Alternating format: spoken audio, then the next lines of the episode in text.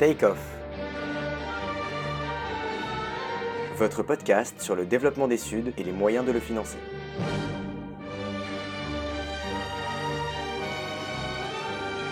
En partenariat avec l'Institut Louis Bachelier. François Bourguignon. Notre invité aujourd'hui est un grand économiste français qui a consacré de nombreux travaux au rapport entre inégalité et développement à différents niveaux d'échelle et aux conditions favorables à un développement équitable, adjonction de deux notions, euh, développement et équité, qui sont euh, elles-mêmes subtiles et, dont le lien euh, est d'autant plus complexe, causalité, causalité inverse, contradiction aussi, et c'est précisément le sujet de cet épisode. François Bourguignon, bonjour et merci d'avoir accepté mon invitation. Bonjour. Vous êtes directeur d'études à l'EHESS et vous donnez un cours intitulé euh, Development Policies in a Globalized World à l'École d'économie de Paris, que vous avez dirigé de 2007 à 2013. Vous avez également été de 2003 à 2007 Chief Economist de la Banque mondiale. Vous êtes ainsi euh, à la fois théoricien et acteur du développement et donc euh, l'invité idéal pour ce premier numéro du podcast Take Off qui se propose précisément d'interroger des théoriciens et des praticiens du développement afin de croiser les regards sur ce sujet et euh, intéresser ainsi euh, un état des lieux, des perspectives, donner de l'écho à ces thèmes et peut-être susciter des vocations.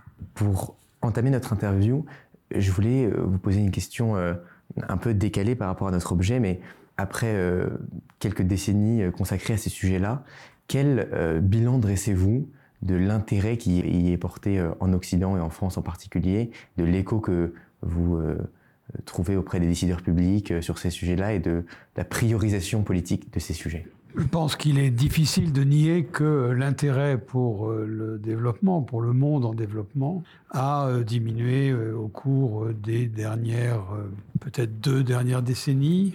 Est-ce que je serais capable de mettre une date sur le changement d'attitude? Probablement 1990 et la chute de l'Union soviétique a joué un grand rôle la géopolitique qui était derrière euh, les questions de développement euh, soudainement a perdu de l'importance, à tel point que euh, l'aide au développement donnée par les pays occidentaux a chuté de façon considérable, jusqu'à ce que les Nations Unies, en 2000, décident de relancer la question du développement avec euh, ces fameux développements du millénaire, qui pendant un certain temps, effectivement, a euh, permis de euh, redonner vie à ce facteur de développement dans l'ensemble des, pays développés, avancés, occidentaux en tout cas.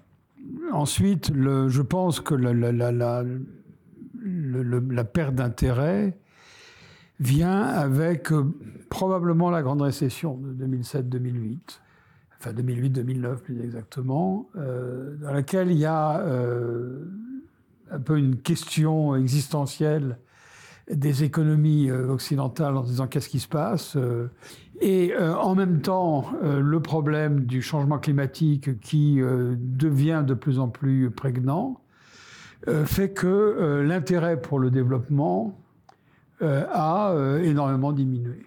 Et en plus, je crois qu'il faut euh, dire que on est un peu victime du succès dans la mesure où, si je prends l'ensemble du monde en développement, y compris les pays asiatiques, il y a tout de même eu des progrès absolument extraordinaires, même quand on enlève la Chine.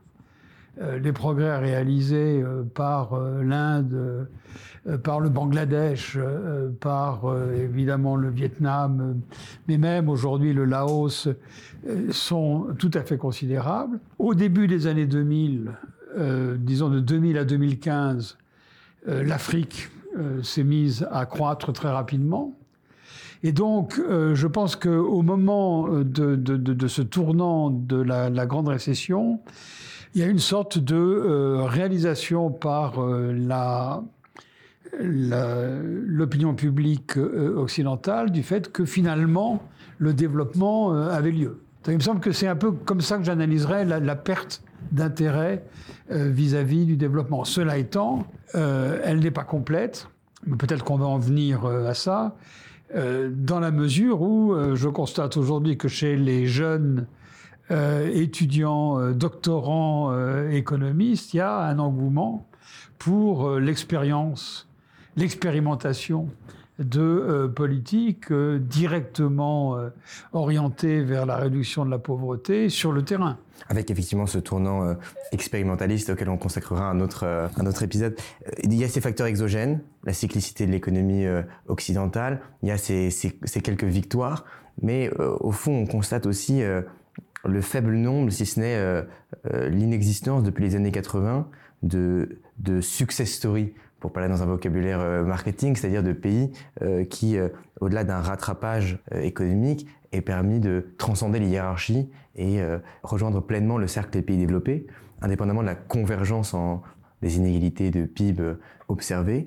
Alors, que s'est-il passé et a-t-on atteint les limites de l'espérance dans une mondialisation qui permettrait d'homogénéiser les conditions et contribuant ainsi également à cette perte d'intérêt pour ces thèmes Alors, bon, peut-être que se référer aux années 80, c'est peut-être euh, un, petit peu, un petit peu lointain. Les, pays qui ont euh, franchi le pas, si on peut euh, utiliser cette expression-là, c'est surtout les pays du sud-est asiatique que sont la Corée, la Corée du Sud évidemment, Taïwan, et puis les deux, les, deux villes-États, Singapour et Hong Kong. Hong Kong et Singapour ont un statut tellement particuliers que c'est très difficile de les comparer à d'autres pays.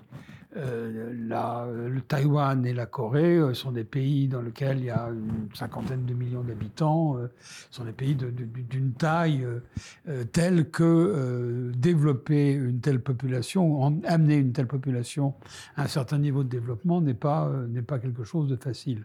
En 1980, Taïwan et Corée étaient encore très très loin euh, du niveau de vie euh, des euh, pays occidentaux, et même très très loin de l'Espagne et du Portugal, qui étaient considérés à l'époque en Europe comme étant les pays qui étaient complètement à la traîne. Et donc de ce point de vue-là, c'est vrai qu'il il y a eu un miracle asiatique avec ces, en tout cas ces deux pays, qui euh, sont aujourd'hui arrivés à un statut de, de pays euh, développé. La Corée est dans l'OCDE, Taïwan n'y est pas, mais évidemment, s'il n'y avait pas euh, le lien difficile avec la Chine continentale, le Taïwan y serait. Donc, de ce point de vue-là, il y a eu des réussites. maintenant, on peut aussi considérer que ailleurs dans le monde, un pays comme le Chili est un pays qui a opéré cette euh, transformation qui est rentrée euh, de nouveau à l'OCDE il n'y a pas très longtemps. et qui a connu une croissance assez remarquable depuis le retour à un régime civil en 1986. Et si maintenant je regarde le côté de l'Afrique, qui est considéré avec raison le, continent ou la région du monde qui est véritablement en retard et qui a beaucoup de mal à combler euh, ce retard, il y a tout de même quelques résultats qui sont très satisfaisants. Un pays comme le Ghana s'est euh, assez bien euh, débrouillé, a eu une croissance qui a été relativement rapide, a une stabilité politique et économique qui est assez remarquable. Est-ce qu'ils euh, sont en route pour suivre le chemin de la Corée, etc. Je ne pense pas, pas, pour l'instant. Néanmoins, il y a un progrès qui est absolument considérable. Euh, alors, est-ce qu'on est qu'on peut répéter, je crois que c'est ça la dernière partie de votre question, est-ce qu'on peut répéter des expériences comme le Japon dans le milieu enfin, du, XXe siècle, la Corée euh, et, et, Taïwan ces dernières décennies? C'est pas évident parce que euh, euh, les choses ont changé, euh, la mondialisation fait que la production de biens manufacturés relativement intensifs en travail, qui serait l'avantage comparatif de pays relativement pauvres, finalement, cet avantage comparatif a été monopolisé par euh, ces euh, énormes économies euh, asiatiques, et en premier lieu la Chine. Et donc, il n'est pas du tout évident que le même modèle de développement qui est passé par l'industrialisation intensive en travail soit un euh, modèle de développement ou un chemin de développement qui soit disponible pour euh, des pays aujourd'hui beaucoup plus pauvres, que ce soit en Afrique ou que ce soit l'Asie centrale comme les pays, le Tadjikistan ou le Kyrgyzstan. Il y a ce, décrochage qu'on constate d'ailleurs d'un certain nombre de pays moins avancés. Et outre ça, il y a euh, aussi cette, effectivement cette, cette convergence d'une partie du monde en développement qui, euh, chemin faisant, euh, accroît son, son niveau d'output, de, de, production. Euh, vous avez travaillé sur les limites de ce phénomène de convergence et notamment la difficulté de passer d'un pays à niveau, disons, intermédiaire moins à un pays avancé. Et de ce point de vue-là, vous avez mis en, avant avec deux collègues, Francisco Herrera et Michael Walton, le concept d'inequality trap, euh, dans une feuille de route de 2006 qui, est très riche. Que pouvez-vous nous en dire? Là, euh, on parle plutôt euh, de ce qui se passe à l'intérieur d'un pays. Et donc, avec ces deux collègues, à la suite de, d'un rapport que j'avais dirigé, ou j'avais supervisé plus exactement à la Banque mondiale, les rédacteurs effectifs étaient justement Francisco Ferreira et euh, Michael Walton. Euh, donc ce rapport qui a eu pas mal d'impact à l'époque, qui s'appelait euh, Équité et développement, était un rapport dans lequel on essayait de mettre en avant le fait que ces problèmes d'inégalité qui étaient très négligés par la communauté internationale du développement euh, et même par euh, certains penseurs du développement euh, à l'époque, était quelque chose d'important et qu'il y avait une relation de causalité par certains canaux entre l'inégalité des revenus, l'inégalité des, des moyens de production et le processus de croissance, même si on résume celui-ci au seul produit intérieur brut. Et euh, c'est à la suite de ce rapport qu'on s'est posé la question de est-ce qu'il existe des euh, situations de, de, piège à inégalité euh, dans la mesure où même dans ces économies-là, des politiques qui seraient destinées à améliorer la distribution euh, des moyens de production dans un sens très très large, hein, en incluant dans les moyens de production euh, non seulement euh, la propriété du capital financier, mais aussi la propriété de la terre, des logements et de façon absolument fondamentale du capital humain.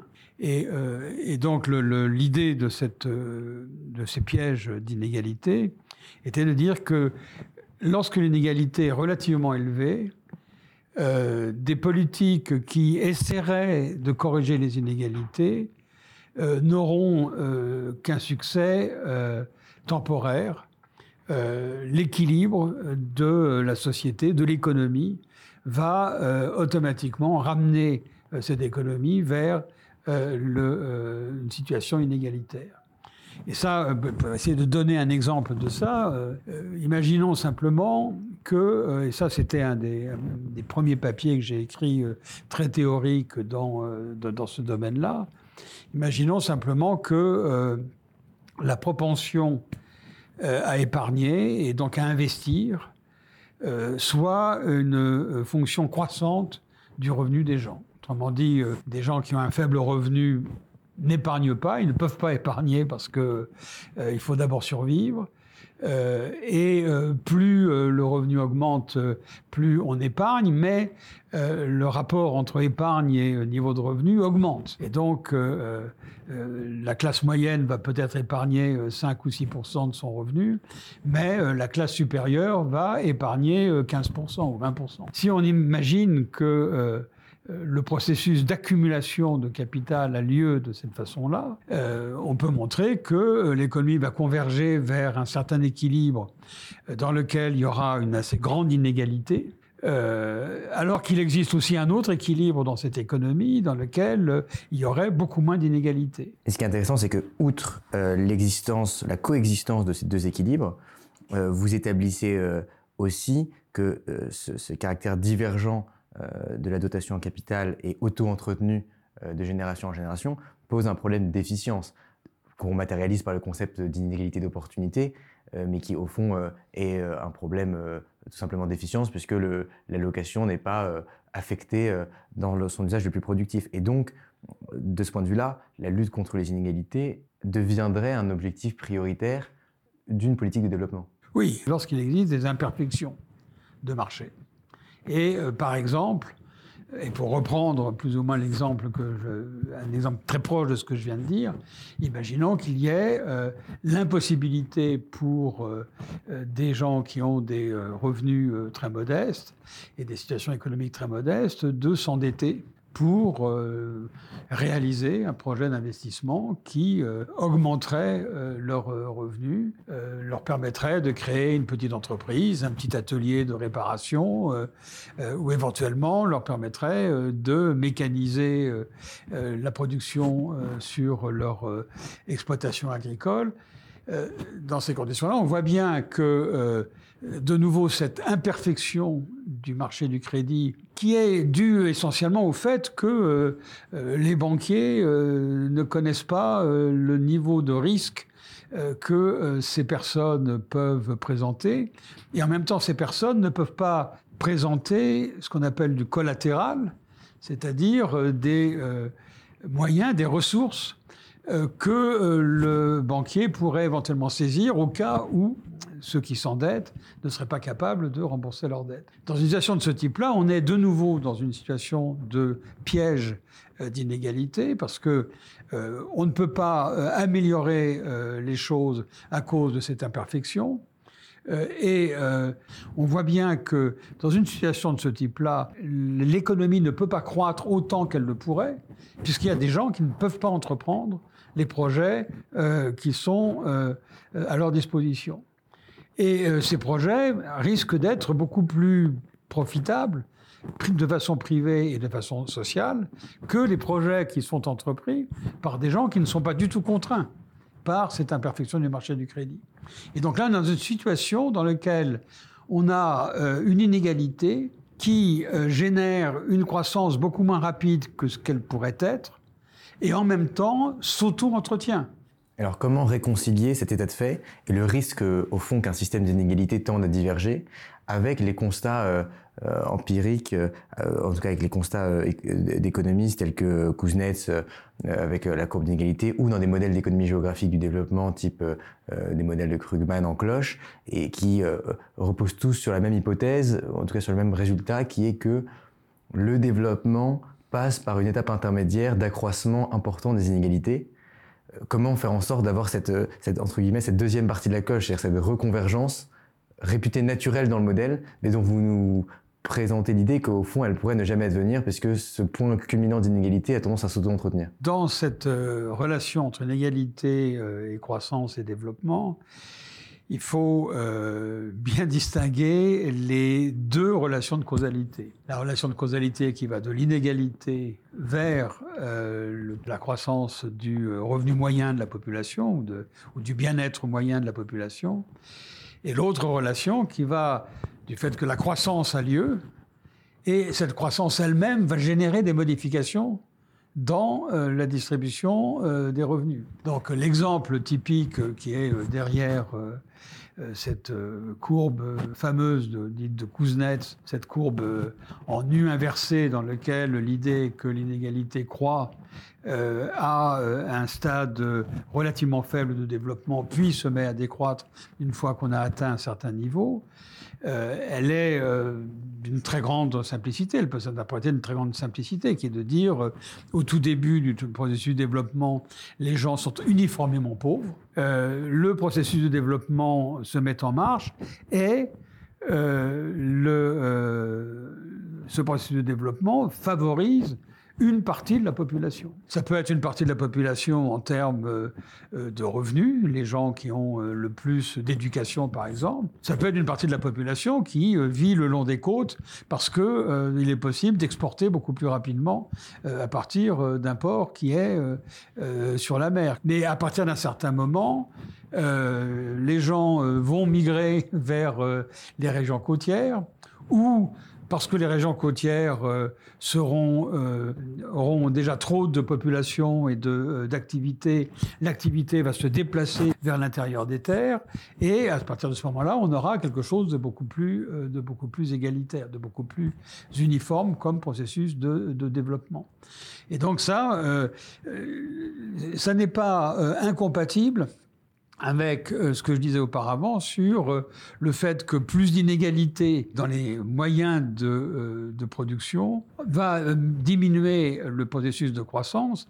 Là, ce qu'on est en train de regarder, c'est la structure géographique de, de, la croissance, ou la structure sectorielle de la croissance. Mais il faut faire une distinction, c'est ça qui est compliqué quand on parle d'inégalité.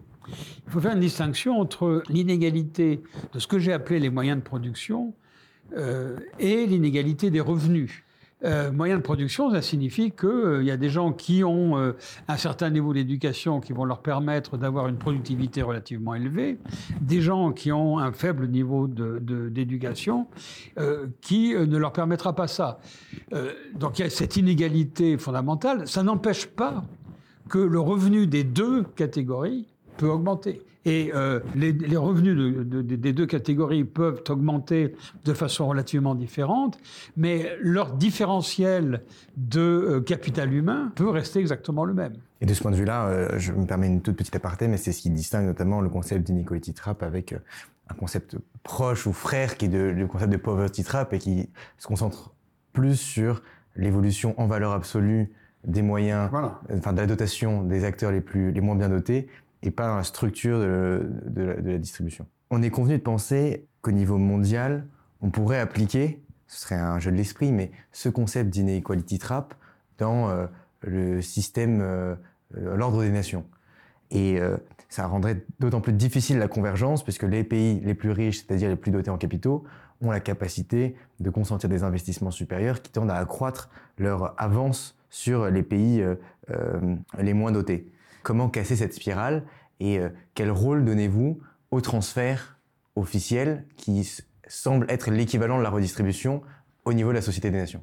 Bon, je pense il y a une très grande différence entre le cas d'une économie nationale que je viens de décrire et euh, le monde. Quand on regarde la différence entre les économies avancées et les économies en développement, l'énorme différence, c'est qu'on peut considérer que les économies avancées euh, sont extraordinairement efficaces, sont sur la frontière euh, de euh, peuvent de ce qu'elles peuvent produire, alors que les économies en développement, peut-être par définition du développement, ne sont pas sur leurs frontières. Si on dit que la frontière est technologique, euh, les économies avancées sont sur la frontière technologique. Et pour eux, la croissance, c'est l'avancée technologique. Pour une économie en développement, le progrès, c'est euh, d'obtenir une productivité un petit peu plus élevée que celle qu'ils ont au départ. Et la technologie le permet amplement. Cette, cette idée de, de, de, proximité de la frontière, c'est une idée qui a été énormément développée par euh, Philippe Aguillon euh, récemment. Et je crois que c'est une idée extrêmement forte. Donc, à cause de ça, on peut penser que le potentiel de croissance des économies en développement est beaucoup plus fort que euh, celui des économies développées. Et c'est ce que nous dit la théorie économique de base. Toute chose égale par ailleurs, il est exact que des pays pauvres auront tendance à croître plus vite que des, pays riches. Alors maintenant, pourquoi est-ce que euh, euh, l'écart de revenus ne se resserre pas beaucoup plus rapidement? Alors, il se resserre à l'évidence très rapidement lorsque les pays prennent tous les moyens de euh, combler euh, l'écart. Et euh, peut-être que le, pays le plus exemplaire de ce point de vue-là, c'est évidemment la Chine, qui sort d'un modèle extraordinairement inefficace du point de vue de l'économie, dans lequel les incitations à avoir une plus grande productivité sont pratiquement nulles.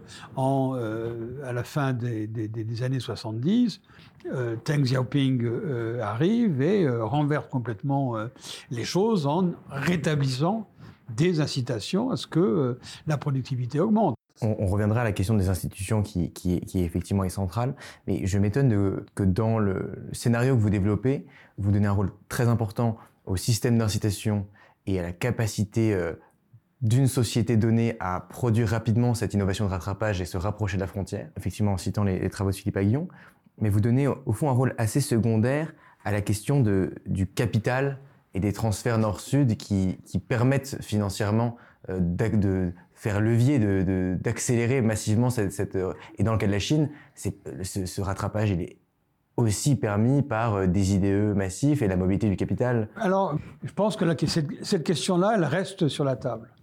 Est-ce que le développement de la Chine, c'est avant tout le résultat des, des investissements étrangers directs massifs qui ont été faits à une certaine époque, ou est-ce que c'est dû à la révolution interne? Au fait que soudainement on change le système et on permet aux gens, on permet euh, l'entreprise privée. Euh, évidemment, euh, les investissements étrangers ne seraient pas arrivés s'il n'y avait pas eu cette évolution vers l'entreprise privée. mais il me semble que l'idée de dire la Chine aurait pu se développer de façon autonome, je pense que oui, c'était tout à fait possible. Elle l'aurait peut-être pas fait de façon aussi rapide elle n'aurait peut-être pas euh, pu importer de façon aussi rapide la technologie occidentale, qui est effectivement, c'est pas tellement le capital qui est arrivé euh, avec euh, les investissements étrangers directs, c'est la technologie qui est arrivée, qui est le fait de pouvoir reproduire des biens avec une machinerie, avec une organisation, avec des carnets de commandes, des clients euh, existants euh, dans le monde, effectivement, ça a accéléré de façon euh, extraordinaire le processus de développement chinois.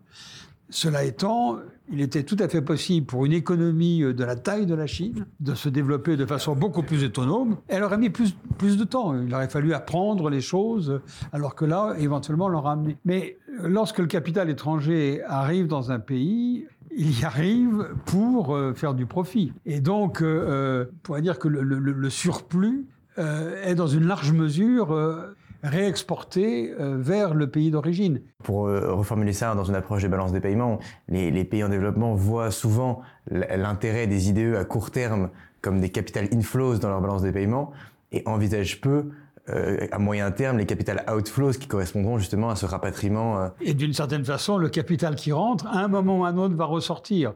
Et si on prend, euh, si on fait un raisonnement économique, la valeur actualisée de ce qui va ressortir, va être intégralement, probablement sera exactement ce qui est ce qui est rentré.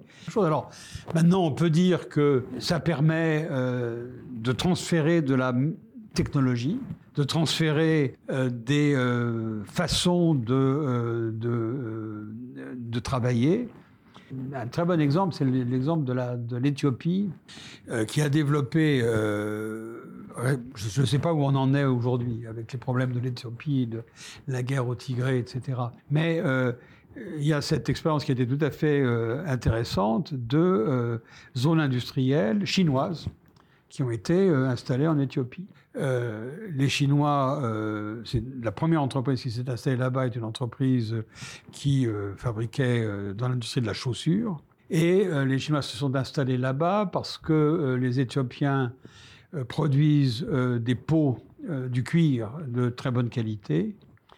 Et à cause de ça, comme le cuir, donc la matière première, était fabriquée sur place, euh, il était possible pour ces entreprises chinoises de réexporter directement de l'Éthiopie vers les États-Unis, vers l'Europe, parce que euh, le, contenu euh, des produits exportés, produits sur place en Éthiopie, était suffisamment important. La raison pour laquelle je cite ce cas-là, c'est que les Chinois sont arrivés, ont imposé une façon de travailler, euh, presque militaire d'ailleurs, euh, auprès de, des ouvriers et des ouvrières. Et ce qu'on a euh, observé, c'est que d'autres entreprises sont venues s'installer à côté et en fait ont complètement imité le processus de production, la, le mode de production, le mode de fonctionnement de cette industrie chinoise. Donc on, on retrouve l'idée qu'au fond, le, le principal euh, intérêt des, des IDE n'est pas tellement le, transfert de capital, mais c'est le transfert de technologie, de, de process. Transfert de, de process, d'administration, de, management, euh, etc. Pour ouvrir le, dernier chapitre de notre entretien, le rôle des institutions. Dans cette feuille de route sur le concept d'inequality trap, vous montrez comment les institutions sont elles-mêmes déterminées, dans les politiques qu'elles portent, par le niveau d'inégalité préexistant, en particulier dans, dans leur propension à vouloir lutter contre les inégalités, avec des effets positifs en aval sur le développement, comme, vous l'avez évoqué. Vous montrez notamment à cet égard qu'un régime démocratique ne suffit pas à produire des politiques de nature à diminuer les inégalités, en particulier dans un raisonnement marginaliste, si l'électeur marginal n'a pas intérêt à ces politiques. Un régime démocratique peut donc être durablement inéquitable et l'inequality trap n'est pas uniquement le fait oligarchique auquel on pense euh, au premier abord, en tout cas auquel moi j'avais pensé. C'est pourquoi d'ailleurs, euh, dans, votre rapport euh, de 2006, on diffusera tous les liens sur nos réseaux, la note sur les community trap, le rapport, etc. Vous insistez sur l'importance d'institutions inclusives où les intérêts des plus modestes sont représentés et qui promeuvent un développement équitable par-delà le critère de démocratie formelle. Je pense que la, question de la démocratie est une question qui est très très difficile parce que pas sûr qu'on soit très clair sur la définition de la démocratie. Si on définit la démocratie euh, purement et simplement comme euh, le fait que régulièrement euh, la population vote pour élire un président ou pour élire un parlement, il y a beaucoup de démocraties dans le monde, mais ces démocraties peuvent fonctionner dans des pays qui sont très fortement inégalitaires. Et de ce point de vue-là, je crois qu'on peut signaler euh, l'Amérique latine, qui sont des pays qui sont structurellement très inégalitaires et dans lesquels finalement il y a une démocratie euh, euh, qui s'est installée, qui est là depuis maintenant une bonne quarantaine d'années, depuis la fin des grandes dictatures militaires en Argentine, au Chili ou au Brésil ça n'empêche pas qu'on a des, euh, des gouvernements euh, du type Bolsonaro, euh, du type de Kirchner en Argentine, qui sont des populistes et qui poursuivent des, des buts qui ne sont pas nécessairement en cohérence avec ce qu'on pourrait considérer la démocratie d'une façon un petit peu plus générale que le système électoral. Et euh, par ailleurs, euh, on a quand même beaucoup d'exemples de systèmes non démocratiques qui se sont remarquablement débrouillés du point de vue de la, du développement. les autocrates sentent très très bien les mouvements qui peuvent avoir lieu dans la population, savent très très bien que des révolutions, ça existe, euh, et que des grands mouvements euh, existent et euh, sont sensibles à ça. Donc, je crois que ce qui est, important, c'est la façon dont fonctionnent ces économies. Et avant tout, je pense, le rapport qui existe entre les forces capitalistes, économiques capitalistes et les forces politiques. Il est tout à fait évident que euh, la concentration du pouvoir euh, économique euh, et politique dans les mêmes mains est une chose qui est tout à fait catastrophique. ces pays-là, finalement, deviennent des pays dans lesquels on a des, des, oligarques qui ne font que exploiter une rente, la rente étant payée par le reste de la population. Je suis de moins en moins convaincu que euh, on peut euh, généraliser euh, ces questions-là. un, pays, un pays que j'ai étudié pas mal ces derniers temps, ça a été le Bénin. Le Bénin, est un pays dans lequel la croissance a été très, très, très lente, même un pays qui est vraiment à la traîne même de, de, l'Afrique de l'Ouest, de l'ensemble de l'Afrique. C'est un pays qui euh, produisait avant tout du coton, et euh, c'est un pays euh, dans lequel une source importante de richesse était la contrebande avec le Nigeria, qui est son pays voisin et qui partage une frontière de un millier de, kilomètres. Dans, ce monde, le, secteur du coton, les deux secteurs étaient dirigés par des oligarques. Euh, dans le secteur du coton, euh, il y avait un oligarque qui finalement était arrivé à monopoliser la totalité du secteur. Ce euh, monsieur qui finançait les campagnes électorales des présidents se brouille avec le président en place. Je crois même qu'il est exilé pendant un certain temps et finalement sa façon de, de, de répondre à l'attaque du, président en place est de dire je vais me présenter aux prochaines élections. Il se présente, il est élu. il s'appelle Monsieur Talon. Maintenant, on a euh, Monsieur Talon, euh, qui était euh, un grand capitaliste euh, comme président. Euh, on demande aux gens, alors comment vous comment vous trouvez, qu'est-ce qu'il fait, etc. Et de façon générale, l'opinion est incroyablement positive. Ah ben non, là il se passe des choses. La corruption a énormément diminué. Euh, on voit que euh, il a décidé euh, d'investir dans des infrastructures qui étaient qui nous manquaient depuis l'éternité. Donc il y a quelque chose qui est en train de se passer qui ne se passait pas auparavant.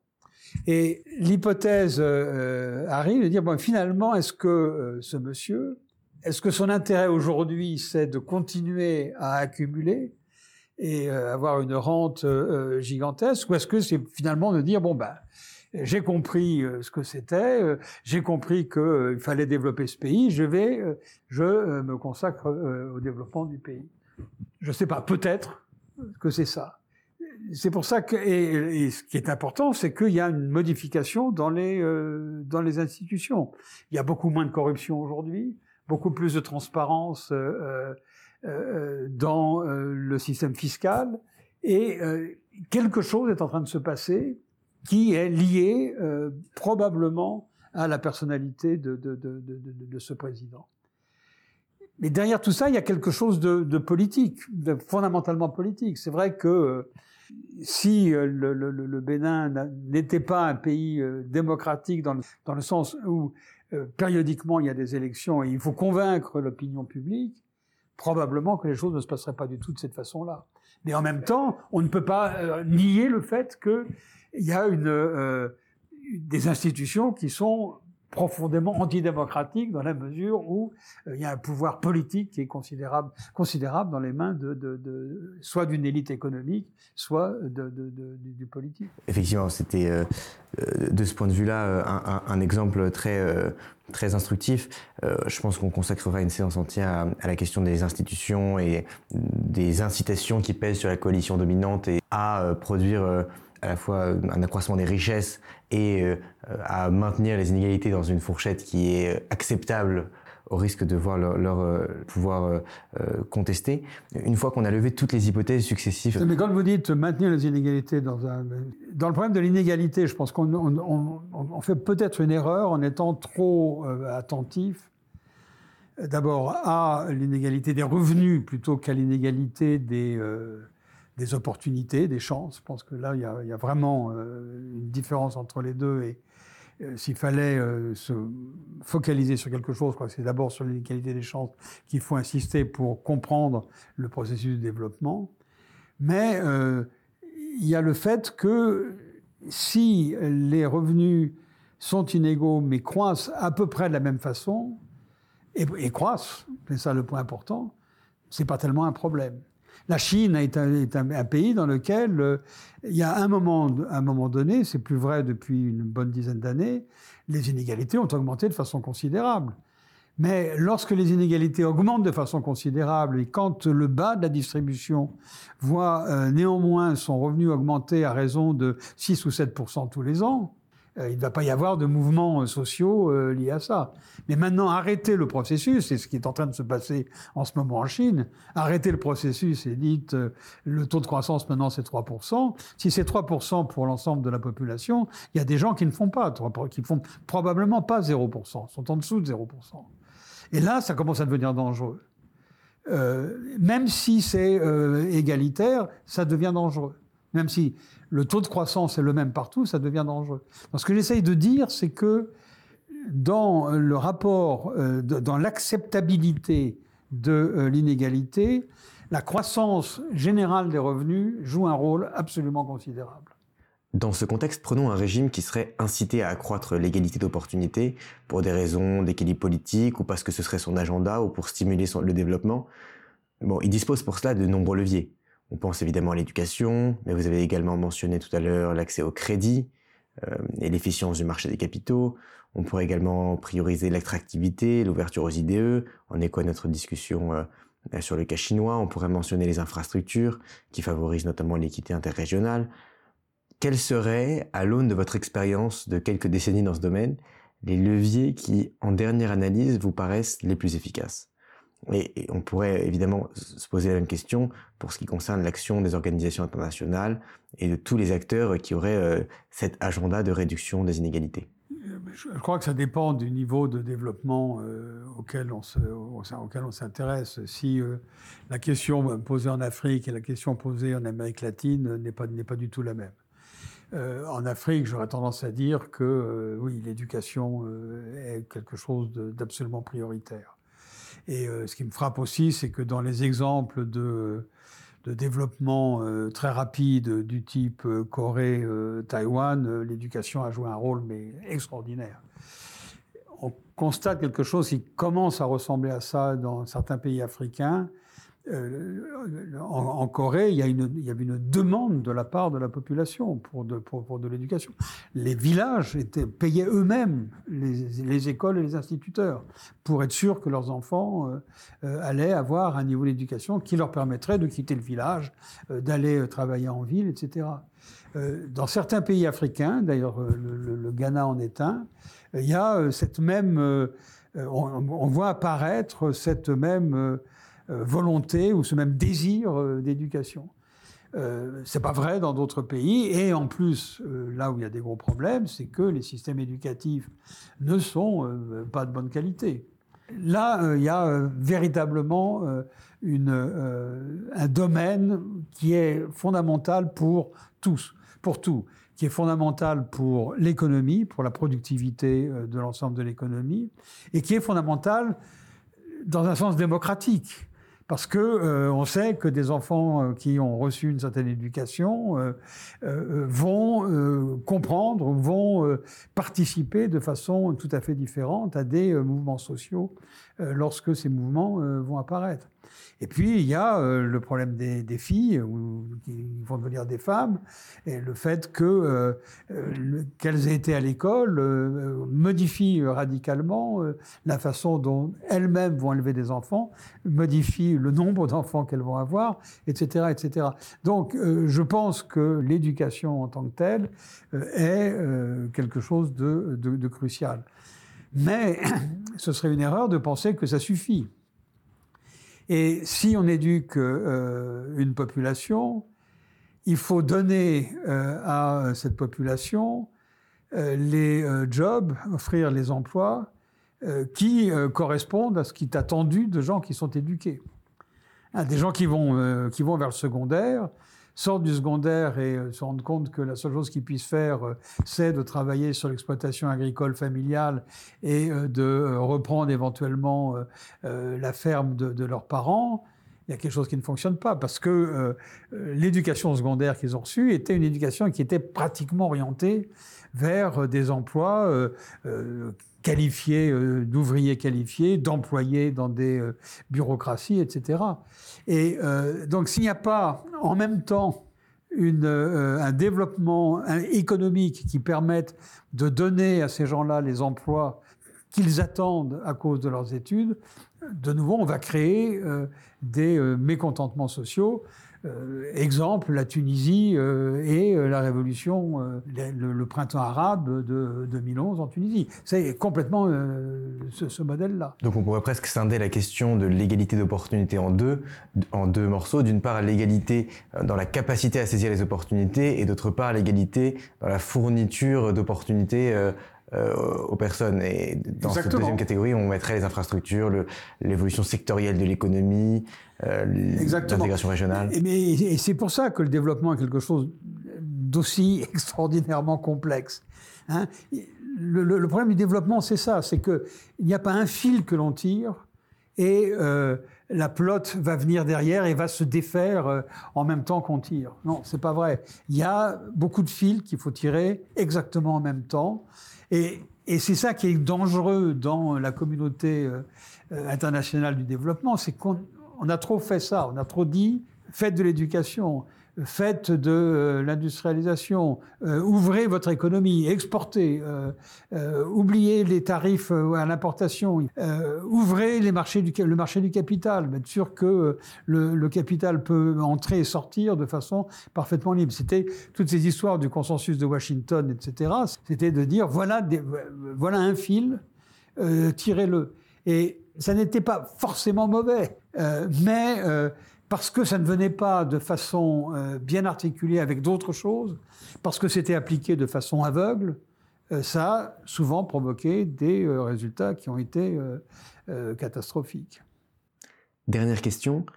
Au fond, si on devait faire le bilan des 20 dernières années, on pourrait dire que le principal objectif poursuivi par les organisations internationales a été la réduction de l'extrême pauvreté avec un, succès en la matière satisfaisant, qui est d'ailleurs un motif d'enthousiasme. Une grande partie de vos travaux consiste à souligner que la fin de l'extrême pauvreté, c'est bien, mais ça ne signifie pas et ça ne suffit pas au développement, euh, dans un contexte où demeurent par exemple de fortes inégalités d'opportunités. C'est d'ailleurs l'esprit de l'amendement du, concept de poverty trap en inequality trap que, que vous proposez. Et donc, ça m'amène à m'interroger quelles sont les perspectives que vous dressez euh, concernant ce processus de développement au cours, disons, des, des, décennies à venir D'abord, un, je ne crois, pas qu'il faille, qu'il faille, être trop pessimiste. Vous venez de le dire. Euh, la pauvreté dans le monde a diminué. Elle a diminué de façon absolument considérable.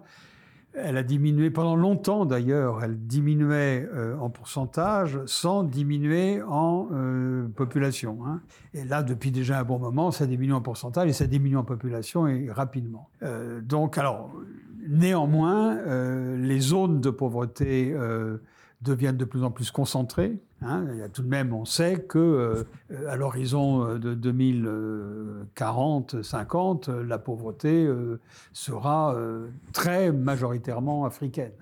donc ça, c'est tout de même quelque chose d'extrêmement satisfaisant. Cela étant au niveau mondial, il est évident que lorsque on mesure la pauvreté à raison du fameux 1,9 dollars par jour et par personne euh, qui a été utilisé euh, longtemps par euh, la Banque mondiale et par les Nations unies, et pour mesurer les, les objectifs du millénaire il est évident qu'on ne peut pas garder cette mesure de la pauvreté.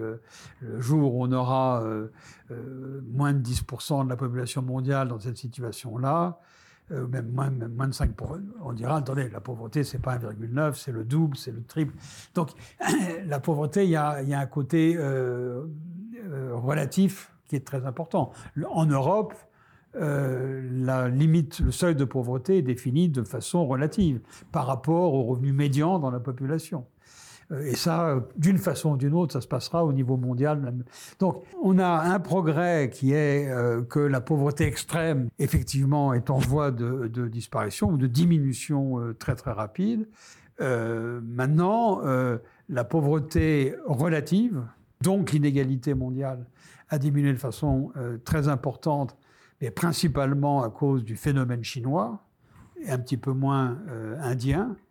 Euh, parce que euh, un milliard euh, et quelques de, gens qui voient leur revenu augmenter à raison de 7 ou 8% par an pendant 25 ans, il est évident que ça fait des, a des effets gigantesques sur l'inégalité mondiale. Maintenant, quand on enlève la Chine et l'Inde de, de, de, des calculs d'inégalité mondiale, on se rend compte que la situation est quand même beaucoup moins favorable.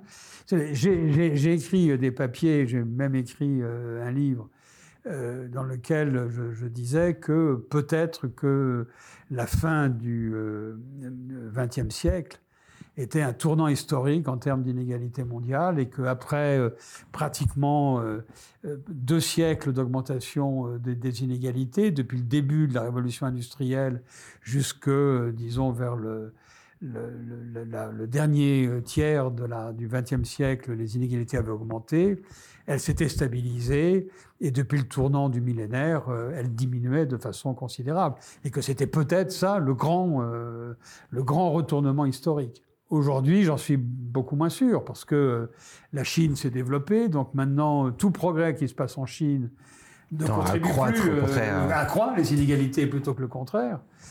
donc maintenant, il y a encore l'Inde qui peut permettre une diminution rapide, mais ce qui se passe en Afrique n'est pas euh, n'est pas formidable. L'Afrique croît grosso modo euh, dans le long terme euh, au même rythme que les pays les plus riches. Donc l'écart ne va pas nécessairement se, réduire.